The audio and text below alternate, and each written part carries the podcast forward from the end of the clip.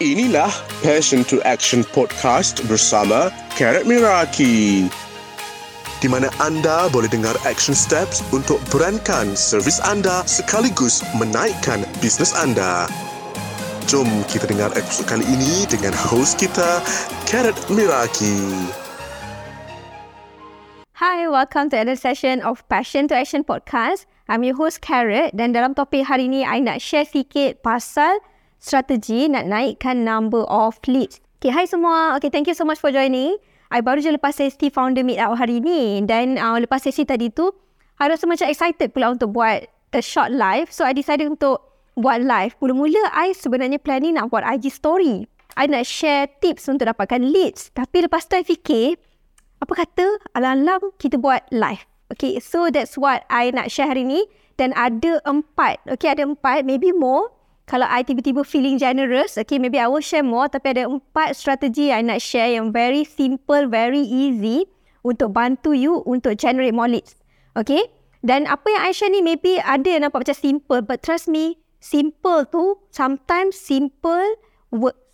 Uh, sometimes simple works. Dan one of the thing yang I nak highlight sebelum I share, which is apa tau? Bila kita buat business ni kan, uh, dan benda ni I see over and over again even masa sesi sharing hari ni which is most of the time kita akan always go back to basic. Kadang-kadang bila kita buat strategi yang terlalu memukau ataupun all the trends and the current viral one dan sebagainya, kita tak dapat nampak the real impact terhadap marketing kita sebab benda tu kita tak nampak secara keseluruhan. Kenapa sebenarnya kita capai benda tu? Kenapa orang lain buat jadi, kita buat tak jadi? So that's why for me it's very very important untuk kita clearkan kita punya fundamental. So basically dalam sesi hari ini uh, I share pasal topik marketing funnel untuk founder. Okay so ini sesi founder meet up kan. So bila I dah habis sesi tu I rasa macam eh I nak share pula lah sedikit sebanyak dekat dalam live hari ni. Okay so tanpa membuang masa let's start with the first one. Okay yang pertama adalah product positioning. Product positioning. Okay, dia macam ni tau. Okay, dan ini I dapat daripada, uh, the reason why I share hari ni adalah disebabkan input-input yang I dapat daripada founder-founder lain juga tau. So, make sure untuk you pay really close attention. Okay. So, one of the issue yang kita tak sengaja ataupun kita tak nampak adalah bila produk kita tu, kita tak marketkan ataupun kita tak positionkan produk kita secara jelas. Okay, kita tahu produk kita ni apa, produk kita ni untuk siapa, produk kita ni buat apa. Kita tahu benda tu. Tapi adakah apa yang kita klik, kita tahu tu kita positionkan ke tidak menerusi konten? Itu yang kita kena jawab. Dan most of the time bila kita dah lama sangat buat konten, sometimes kita akan rasa macam nak go kreatif ataupun kita akan rasa macam boring, ulang benda sama. Tapi sebenarnya brand ataupun product positioning adalah satu cara untuk kita positionkan produk kita supaya orang nampak produk kita. Orang yang betul nampak produk kita. Dan siapa orang yang betul ni? Orang yang betul adalah orang yang willing to buy and want to buy at the price that we offer. Orang yang betul ataupun leads ataupun quality leads adalah orang, customer ni yang nak beli produk you pada harga yang you tawarkan, okay, dan dia mampu dan dia nak. Senang cerita lah. Dia mampu dan dia nak. I nak bagi contoh lah kan. I nak bagi contoh. Ada certain orang, contoh kan, dia maybe contoh you jual produk skincare, harga you RM100 contohnya. Ataupun let's say lah RM50. RM50. Okay. I mampu tak? Okay, tick satu. Mampu. Yang kedua, I nak tak beli skincare you pada harga RM50. Kalau jawapan dia macam tak nak lah, kat tempat lain I boleh dapat RM30. Therefore, I bukanlah you punya quality lead. Faham eh? So that's why kita nak kena positionkan produk kita supaya produk kita ni bercakap dengan orang yang betul. Supaya dia bercakap dengan orang yang betul instead of kita bercakap dengan anyone yang perlukan skincare.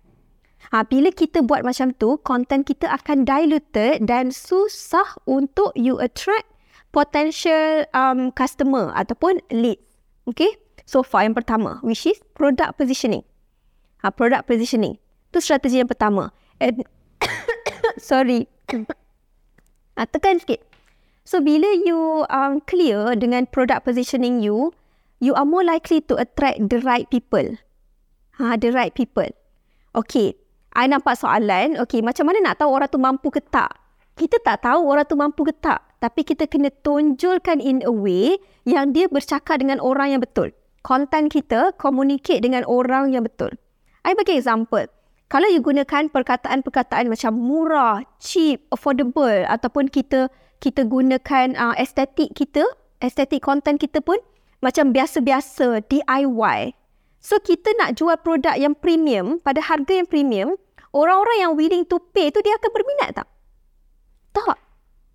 Ah, tapi bila kita buat positioning, walaupun kita buat kek, kalau jual kek kan, ada brownies yang harga affordable, ada brownies yang harga RM100 satu.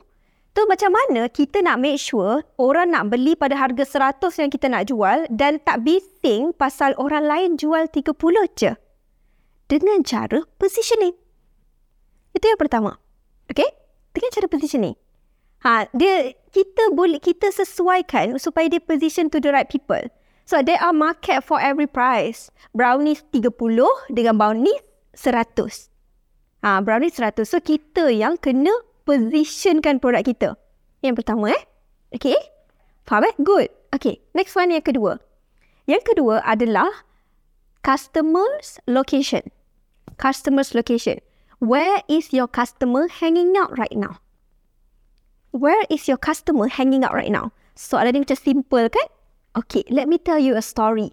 Ada tak you pernah perasaan di mana bila you tengok orang lain guna macam-macam social media, orang ada Instagram, Facebook, TikTok, um, ada website, pakai Google. Okay, pakai semua benda lah. Okay. Semua tu adalah um, marketing platform ataupun kita panggil marketing channel. Okay. So sekarang ni, bila you nak buat business, you nak promote produk you, you kena make sure you market dekat tempat yang betul. Di mana audience you berada. I nak bagi contoh, macam case study yang tadi uh, daripada salah seorang founder yang join sesi I hari ni. Okay. Basically, dia kata macam ni, produk dia mahal.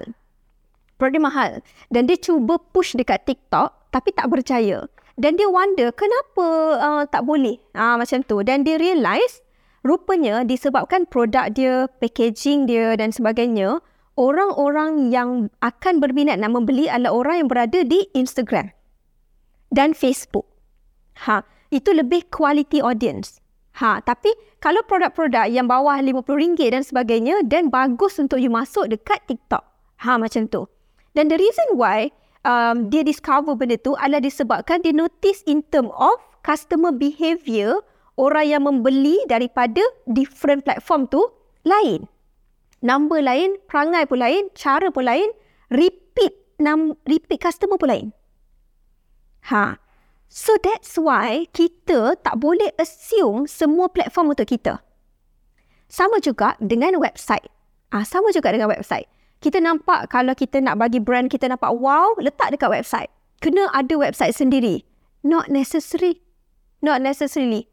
Sebenarnya website tu kita kena tengok apa purpose dia. Kalau bisnes kita bermain dengan Google, then kena ada website. Sebagai contoh, uh, apa benda yang kita akan Google? dentist for example. Klinik gigi. Klinik gigi. Kalau you klinik gigi ataupun vet. Ah bagi contoh vet. Uh, klinik kucing. Kalau klinik kucing kan adakah you akan google ataupun you akan cari dekat Instagram which one would you do kalau kucing you sakit ataupun you nak pergi grooming dia ataupun you nak pergi uh, buatlah apa-apa kat kucing tu kan uh, so you tengok you akan search kat mana You akan search kat IG ke? You akan search kat TikTok ke? You akan search dekat Google? Kalau I, it will be Google. I akan search kat Google. So, kita kena tengok bisnes kita ni macam ni tau. Bila kita nak pilih marketing channel, kita nak tengok yang mana yang main one and then kita kena cari supporting social media. Okay, kita cari supporting marketing channel. So, for example, macam vet tadi, yang nombor satu kena kat mana? Nombor satu, kena dekat Google. And then dia kena tambah satu supporting channel untuk dia marketkan produk. It can be any social media, okay? Dan dia boleh gunakan IG ataupun TikTok sebagai the second um, main channel. Ha. Cukuplah kita buat dua ni dulu. Lepas tu barulah kita tambah yang ketiga, yang keempat dan yang seterusnya.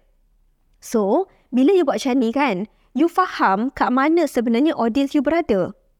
Kita tak nak marketkan produk just because everyone is doing it. Tapi bila kita buat tak jadi, and then kita tanya, itulah carrot. I tengok orang lain buat jadi. I dengar good story about this. Tapi bila I buat, kenapa tak jadi? Sebab kita tak faham the essence kenapa nak pakai channel tu. Ap, siapa yang berada dekat channel tu. Okay? Ha, so one thing yang you nak kena take note. Ha, sebab of course, different platform ada different, um, apa nama panggil?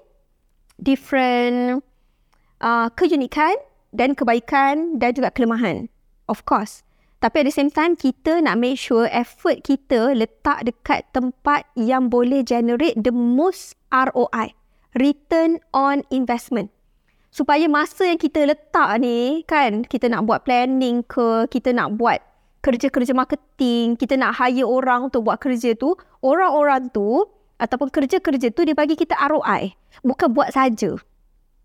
Bukan buat saja buat content reach tak ada, buat content engagement tak ada, buat content leads tak masuk. Ha, okay? So, fokus kepada understanding the right platform yang you patut jadikan your main one. Okay, itu strategi yang kedua. Tapi in term of kalau you nak tahu sama ada um, which platform yang you rasa you patut guna, tengok audience you balik. Tanya soalan dekat diri you. Kalau you adalah customer, adakah you akan search dekat platform X, Y ataupun Z? Ha, you akan Google tak? Ha, macam fotografer. Adakah I akan Google fotografer? Ha, ataupun I akan search dekat IG, fotografer kajang. I akan tengok hashtag. Ha, so daripada situ, kita boleh pilih our main one. So personally bagi I, perlu ke tak untuk fotografer? Personally bagi I, untuk masa awal tak perlu. Tapi kalau you perlukan website untuk you handle you punya customer ataupun tunjukkan list of services, boleh kita kena tengok purpose yang kita nak guna platform tersebut. Okay? Dan one thing juga yang I nak take note. Just because audience you tak ramai dekat contoh eh. Contoh eh. Kalau audience you ramai dekat IG. Tak ramai dekat TikTok. Contoh eh. Adakah you patut discard je TikTok? Tak. Jangan eh. Jangan. This is what you should do instead. You kena fokus awareness dekat TikTok. Conversion dekat IG. Nampak tak? Okay, nampak eh? Kita fokus awareness dekat TikTok sebab audience generation dia cepat. Ramai dan cepat. Tapi kita fokus conversion kepada IG. Ha, effort tu, effort tu, kita letak banyak dekat IG. Baru ROI kita dapat generate. Dekat sini kita dapat traffic, kat sini kita dapat sale. Ha, so kita kena pandai susun mengikut platform yang kita guna. Now let's move on ke yang ketiga. Yang ketiga adalah kalau you nak dapat leads, tahu tak kat mana game dia? Kalau nak dapat leads, game dia kat mana tau? Social proof. Social proof ni tak pernah rugi untuk kita invest pada social proof. Betul, tadi masa I discuss pun, I said the same thing dan ramai juga yang agree dengan I. Social proof adalah benda benda yang paling penting yang you kena jaga secara berterusan. Secara berterusan. Maksud dia, kalaulah sampai sekarang tak ada langsung testimoni yang you dapat atas sebarang sebab, you need to start right now. Okay? You need to start right now. Sebab social proof akan bantu untuk orang percaya dekat you automatically. Sebab apa tau? Bila kita nampak orang lain recommend produk tersebut, kita auto akan percaya. Macam, oh memang betul bagus kot. Memang best kot memang betul-betul best kot. Ha, itu semua adalah hasil daripada bila kita sebagai founder tunjukkan social proof. Dan one thing yang I nak you take note. Okay, social proof ni dia boleh jadi influencer review. Dia boleh jadi influencer uh, marketing. Dia boleh jadi um, apa ambassador. Dia boleh jadi um, user generated content. Dia boleh jadi content creator. Okay, Ha, dia boleh jadi macam-macam. Ha, social proof. Tapi benda yang you nak kena take note adalah try untuk variasikan you punya social proof. Ha, itu tips I share hari ni tau dekat dalam sesi founder meet out. I nak share juga dengan you. Make sure untuk variasikan, categorizekan you punya social proof mengikut kategori. Apa maksud kategori? Audience you ada jenis-jenis dia betul tak? Kalau you jual skincare for example, apa kategori dia? Jenis kulit. Dry skin, oily skin, sensitive skin, combination skin. Okay? So you kena ada social proof untuk setiap kategori. Kalau let's say for example you jual makeup. Kalau jual makeup, dia jatuh pada skin color. Yang fair skin, medium skin, dark skin, super tan skin. Betul? So, bila kita boleh munculkan variasi dalam social proof kita, you are more likely to get your leads.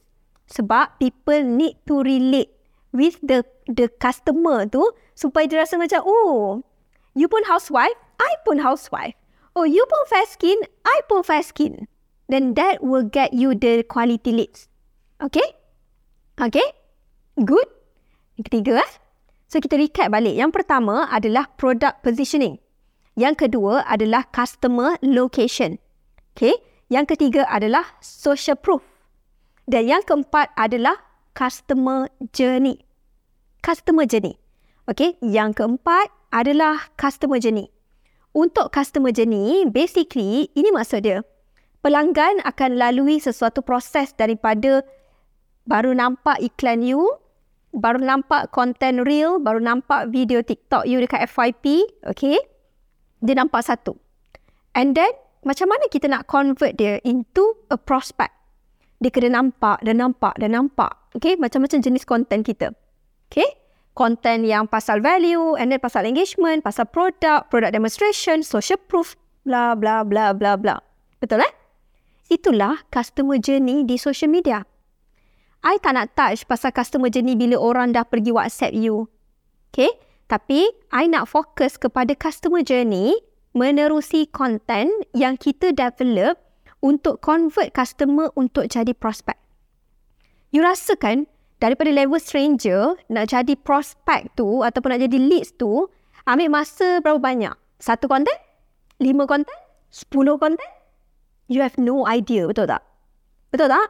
You tak tahu si A ni dia ambil masa tiga konten baru jadi leads ataupun dia perlukan 10 konten baru jadi leads. Betul tak? So, macam mana kita nak optimize dengan cara kita boleh make sure at any time customer masuk dalam social media kita, dia ada potential untuk convert jadi lead. Itulah jatuhnya pada content strategy dan planning.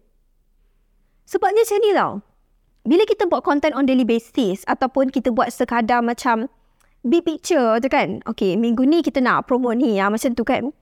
Susah untuk kita buat untuk customer journey tu pergi jadi lead tau. Let's say kan 5 content ke 10 content ke, kita tak tahu. So, kita kena gunakan formula yang I share sebelum ni kalau you pernah join kelas I, gunakan formula GBS tu. Okay, ada content untuk grow, ada content untuk build, ada content untuk sell. So setiap konten tu kita layer, kita layer dan layer. Ha, kena ada planning, kena ada strategi supaya you dapat apa yang you nak. The worst thing that we can do for our business adalah kita letak effort buat marketing. Konten bukan main. Tapi dia tak bawa masuk leads tu. And then kita tanya, Carrot, I dah buat. Kenapa I tak dapat leads? Kalau I dah buat content tu, kenapa tak dapat leads? Sebab dia tak contribute untuk convert kepada lead. Nampak eh? Dan kenapa dia tak contribute? Sebab you tak ada you punya structure untuk strategi for conversion. Ha. So, that's why you kena, kalau lah you tak nak master, contohlah kalau you jenis orang yang suka follow the flow dan you tak nak, you tak nak, apa, you tak nak um, buat nak planning kan? planning doesn't have to be something yang rigid tau. Tapi bila kita faham jenis customer kita, kita boleh curate. Kita boleh curate. So at any time, okay, at any time customer ataupun stranger baru masuk, dia boleh convert dengan sendirinya bila dia tengok konten-konten you. Okay, so konten-konten tu kita masukkan layer by layer untuk dia kupas. You understand? That's so interesting about it. Tapi benda tu kita hanya boleh capai bila kita buat planning. Kenapa saya cakap macam tu? Sebab kalau kita tak buat planning, you akan sentiasa berada dalam on the go punya zone. Maksudnya, okay, apa nak buat hari ni? Apa nak buat hari ni? Bolehlah, bolehlah, bolehlah. Tapi it takes a bit of planning je untuk kita buat orang jadi lagi faham, lagi interested, lagi curious, nampak bukti dan rasa berminat. Okay? Dan I'm not saying benda ni something yang kita buat sekali je terus dapat. No, tidak. Tidak. This is not buat sekali je terus content you akan wow. Tidak. Tapi it takes time untuk kita develop supaya strategi kita makin strong. Sama juga macam you nak buat launching. Macam tadi dalam sesi founder tadi kan, ada yang tanya I pasal nak buat launching dengan soft launching. So I share dekat diorang pasal topik seeding tau. Pasal topik seeding. So, I cakap lah. I cakap pasal seeding, I kata, kita tak nak keluarkan produk, pasal kita terus launch macam tu je. Kita dah ada produk ni. Produk dah ada siap berkotak-kotak ni. Alah, kita launch je lah. Ataupun kita fokus masa kita dekat event. Terus nak buka order. And then, kita sedih bila stok kita tu tak habis. Tapi sebenarnya game dia bila nak launching adalah pada seeding. Seeding dengan promotion stage. Tapi macam mana kita nak seeding kalau kita tak buat planning? Macam mana? Susah. Sebab kita nak kena susun untuk buat orang makin excited, makin excited dan makin excited. Tapi basically, when it comes to planning tu, dia ada dua parts. Satu adalah planning evergreen content. Okay? Planning evergreen content. Evergreen content ni adalah content yang you nak kena munculkan every day Okay, yang nak munculkan every day supaya you dapat all the ROI yang you nak. Okay, itu adalah evergreen content. Content yang laku ataupun tak lapuk date zaman ataupun tak relate dengan promotion. Okay. And then, kita ada content promotion ataupun launching. Launching. So, kita ada launching kita mengikut produk yang kita nak jual, promo yang kita nak buat. Dia ada proses. Ada tiga parts. Itu yang akan ajar dalam FOF. Tapi I just explain sikit eh. Which is seeding, promotion and post promotion. So apa kerja-kerja yang nak kena buat? Ha, yang itu kalau you nak tahu kenalah join. Okay? Kena join FOF. I akan, I akan cover secara mendalam. Ha, so kita akan masuk kepada macam mana nak buat planning. Macam mana nak susun. Tempoh seeding. Tempoh promotion. Dan juga tempoh post promotion. Ha, nak buat apa dekat setiap satu ni? dalam kelas I akan cover. Ha, okay. So, daripada empat strategi yang I share dia, I nak recap semula. Okay, nak recap semula. Ini adalah strategi untuk you naikkan number of leads. So, strategi yang pertama adalah product positioning. Strategi yang kedua adalah customer location. Yang ketiga adalah social proof. Dan yang keempat adalah customer journey. So menggunakan empat strategi ni, ini akan bantu untuk you tarik lebih ramai leads which hopefully I hope you guna dan you betul-betul perkemaskan supaya you dapat result just by watching this live. Okay?